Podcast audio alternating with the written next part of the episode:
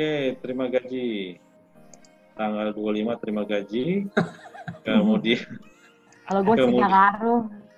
Maaf, kami Oh. adalah freelancer. freelancer, freelancer. Setiap hari ngecek rekening, ada yang masuk ya? Oke, jadi sekarang aku mau kasih contoh yang namanya yang namanya SOT ya. Nih, Yes. ini ini SOT. Inilah sebuah SOT di mana uh, lead-nya dibacakan oleh presenter, kemudian setelah itu sound on tape dari sang narasumber, kemudian yang di play oleh master control, ya. Ini Menteri Agama, eh, keterangan Menteri Agama soal Idul Adha. Fahrul Razi menyatakan pelaksanaan sholat Idul Adha dan penyembelihan hewan kurban bisa dilaksanakan di daerah yang dinyatakan aman oleh pemerintah daerah dan gugus tugas tempat. Dalam pelaksanaan sholat Idul Adha dan penyembelihan hewan kurban dilakukan dengan penerapan protokol kesehatan yang ketat.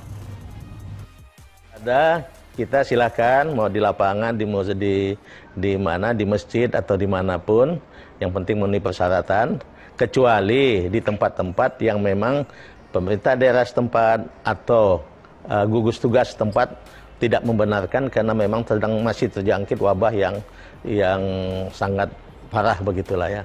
Tapi kalau terlepas dari itu semuanya boleh. Dengan beberapa catatan harus menaati protokol-protokol kesehatan yang telah kita tetapkan. Nah begitu juga nanti masalah kur. Agama Fahrul Oke, Razi sorry, menyatakan pelaksanaan sholat Nah, Idul Adha Jadi em, sound on tape ini em, kita kadang-kadang kita kita biasa menyebutkan menyebutkan juga reader SOT. Jadi eh, presenter memberikan eh, lead, lalu kemudian di play sound on tape-nya eh, dari eh, narasumber yang berkepentingan. Nah biasanya biasanya nih kita apa namanya untuk reader SOT ini biasanya itu berlaku untuk eh, misalnya presiden atau kapolri atau Menko Polhukam uh, hal-hal yang hal-hal yang uh, menyangkut hajat hidup orang banyak dan sifatnya otoritatif. Jadi narasumbernya itu otoritatif uh, dan uh, perkataan dia, pernyataan dia itu berhubungan dengan hajat hidup orang banyak sehingga ucapan ucapan dari uh, sound on tape uh, pejabat or- otoritatif itu kemudian bisa dipegang oleh pemirsa dan itu adalah sebuah ketentuan. Biasanya Ah. seperti itu. Ibu Vira, soundbite gimana? Ada komentar mungkin? Kalau soundbite itu kenapa sih disebut soundbite? Eh, mungkin Pak Carlos kalau soal itu ya. Cuman Hmm. kalau gue sih eh, mumpung ini udah ada FAO dan plus SOT. Nah, Hmm. persiap gue sebagai reporter di lapangan persiapannya itu sudah dimulai semenjak kita berangkat dari kantor. Sebelum berangkat Hmm. kita harus satu kita harus komunikasi dulu. Ini yang Hmm. sering ribut itu di situ. Hmm. Eh, eh, apa namanya? Bener. Ini buat POSOT ya. Karena mis- misalnya Menko Polhukam ingin mengumumkan sesuatu hal yang penting misalnya kayak gitu. Hmm. Reporter tuh udah harus tahu bahwa kita akan kirim kaset. Satu itu. Terus yang kedua, eh Kak, kak, kak, kaset udah nggak musim kak Eh, sekarang. kirim. oh ya Kart, kart. sekarang pakai card, benar-benar. Ketara banget. Aduh, malu saya. Ih, nggak apa-apa Sofia Lacuba aja masih ini. Oh iya Dulu masih masih mengalami zaman kaset. Memang dia sekarang pakai kart, tapi tapi dulu Sofia? Lacuba mengalami mengalami pakai kaset. Lanjut, lanjut. Jangan disebut nanti lebih Ya. intimidating lagi Sophia coba. Nanti kau viral live group. Jadi itu iya, itu bilang terintimidasi saya terintimidasi dengan nama itu. Jadi kita harus mempersiapkan. Apa itu tadi? Card ya card. Card itu berapa card yang kita bawa? Karena minimal kita akan ngirim satu sebelum eh, dia tayang. Eh, sebelum kita pulang pastinya kan. Kayak misalnya liputan 6 siang waktu itu gitu ya. Ya sebelum liputan 6 siang tayang kita harus udah ngirim. Kita harus janjian sama kamera kameramen ya. Kita harus janjian sama pro, produsernya termasuk juga sama korlitnya itu Hmm. penting terus yang Iya. kedua selalu bermasalah juga nih bayangin koruptor KPK-nya baru datang jam 11.30 Hmm, tayang jam 12 Bo iya. nah itu lo harus janjian sama kameramen lo satu menit udah langsung SOT-nya cari cari biasanya kalau kita udah kenal apalagi kalau jubirnya kita udah ya udah kenal akrab lah gitu. Cepetan cepetan cepetan dong tayang nih kayak gitu gitu. Dan itu kita ngirim ngirim apa tadi kartu itu gila gue nggak Hmm. biasa banget yang ngirim card gitu. itu bisa 20 menit sebelum tayang, 30 menit. Dan berarti lo sudah harus janjian dulu sama messengernya. Lo dikirimnya pakai apa? Eh, Nah, itu sorry, Masih. Vin. masih ada nggak sih? Messenger masih ada nggak sih? Sorry Atau- eh, teman-teman, Eh, sekarang messengernya udah nggak ada karena setiap tim bawa ini gendongan, bawa bawa Oh, you- AVOS. Iya, bawa AVOS, bawa Aduh, beruntung sekali bawa ya, live view. bawa live view. Beruntung, tidak seperti saya. Oke. Ibu iya, Vira. Iya. tidak bisa seperti Kita memasuki fase di mana udah. prasejarah dan sedang Iya. bersejarah. Jadi i- jadi mohon maaf eh, Oke, messengernya Pakai udah review ya kalau nggak salah ya. live view pakai AVOS ya Layout. itu AVOS ya. Ya, Jadi itu Oke, berarti lo harus no problem. Betul, lo Tapi, harus, berarti iya. lo harus nyiapin itu. Tapi tetap tapi tetap Terus artinya. Iya, itu real time. Jadi Hmm. misalnya kira mau kirim dari kantor Menko Polhukam itu sound soundbite yang 5 menit, ya ya real time di di play gitu, di play butuh 5 menit, tapi Tuh. kemudian gambar itu gambar itu ter terdownload di apa di ruang ingest eh, newsroom gitu sih. Itu sekitar lima sekitar lima menit ya. Oh, Ya itu jadi tetap kalau untuk Tergantung ya, durasi. hitung- Ya, jadi real time eh, tetap harus hitung waktu gitu. Jadi kalau kita sudah tahu tayang liputan 6 siang misalnya jam 12.00, ya jangan terlalu mepet banget karena nanti dia ada proses dari sana apa upload terus di-download terus di-upload lagi terus kemudian eh, file itu ditarik ke ini ke ke server gitu. Lanjut Tante Vira. Nah, satu lagi yang PR reporter waktu itu adalah lo harus tahu SOP yang dibutuhkan oleh produser. Jadi Hmm. ketika sudah dikirim gambar, kita sudah ngas- bisa ngasih tahu, oke SOP yang penting tuh ya yang waktu itu Menko Polhukamnya ya, ya, ya, itu adalah sekitar menit kesekian detik kesekian. Bagaimanapun dengan cara apa pun ya, walaupun dengan cara yang sulap menyulap, cincin langsung nyampe gitu eh. ya tetap kita harus tahu bahwa SOP mana yang penting dan SOP mana yang eh, harus segera dikirim. Bagaimana lo menentukan eh bagian dari omongan si narasumber mana yang Mhm. akan lo pakai sebagai soundbite? Kriterianya apa aja? Menarik. Hmm, menarik sih, menarik terus ekspresif kalau gue. Nah, karena Kalau- ada ada ada alasannya kenapa disebut sebagai soundbite kan? Karena omongannya menggigit. ya, Betul. Eh, Ya gitu. itu menggigit benar.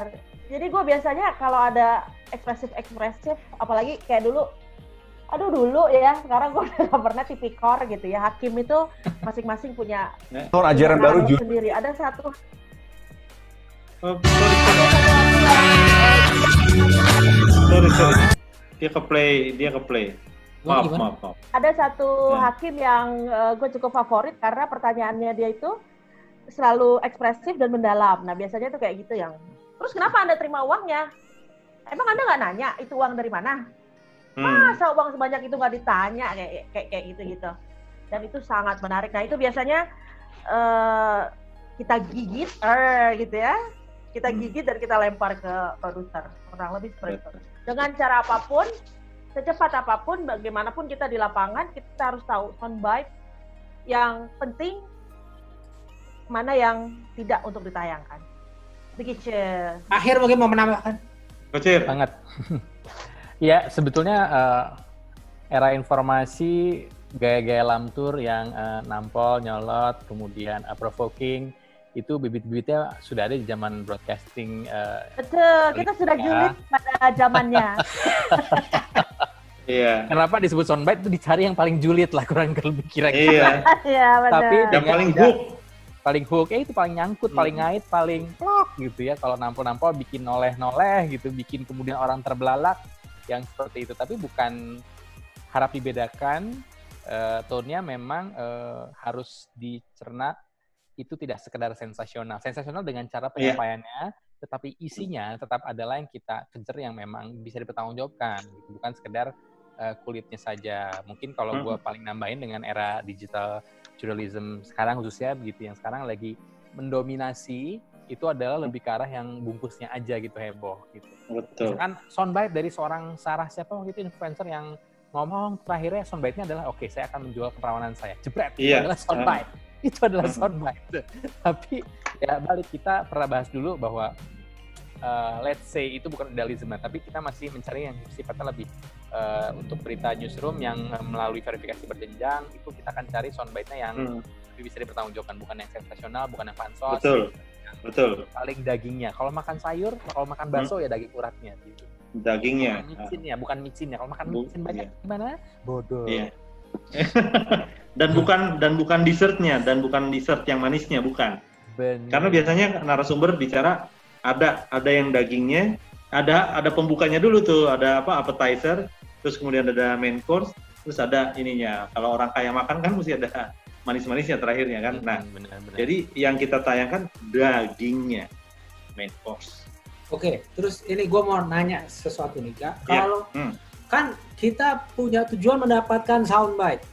Nah, Iya. ketika kita mencari soundbite itu, kita menunggu soundbite itu datang atau kita punya kemampuan untuk memengaruhi narasumber untuk mengeluarkan eh, pernyataan yang kita anggap sebagai soundbite yang menarik. Nah, itu ka- yang jagonya adalah Kafira itu selama di lapangan. Pasti walaupun Iya. tidak ada wajahnya di kamera, suaranya Au- kenceng.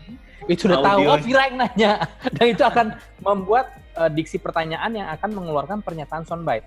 Balik lagi Betul. seperti yang tadi Vira bilang. Jadi dari kantor harus sudah tahu mau butuhkan Betul. apa, formulasinya seperti apa dan kita Betul. kita memiliki semacam amunisi pertanyaan yang akan mengerucutkan sampai orang kemudian ibarat kata Hmm. dicolok perutnya ngok keluarlah itu Hmm. soundbite-nya gitu. Jangan Iya. kemudian papa papa ayo pak ngomong pak ngomong pak. Aduh jangan gitu nggak akan keluar tuh soundbite gitu kan. Iya. Kalau dengan pertanyaan yang lebih tajam silakan Kavira praktek sekarang praktek bagaimana Praktikum.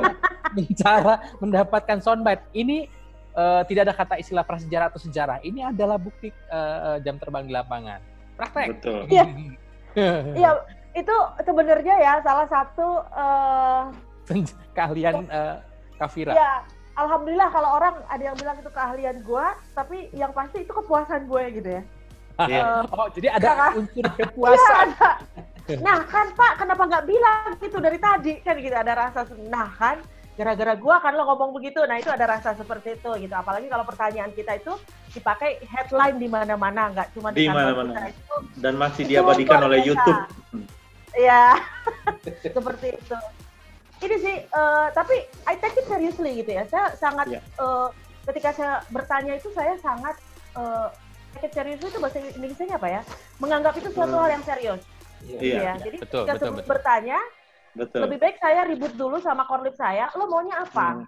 Terus saya Iya. cek satu-satu. Lo tuh angle-nya apa? Kayak gitu. Jadi kita tahu.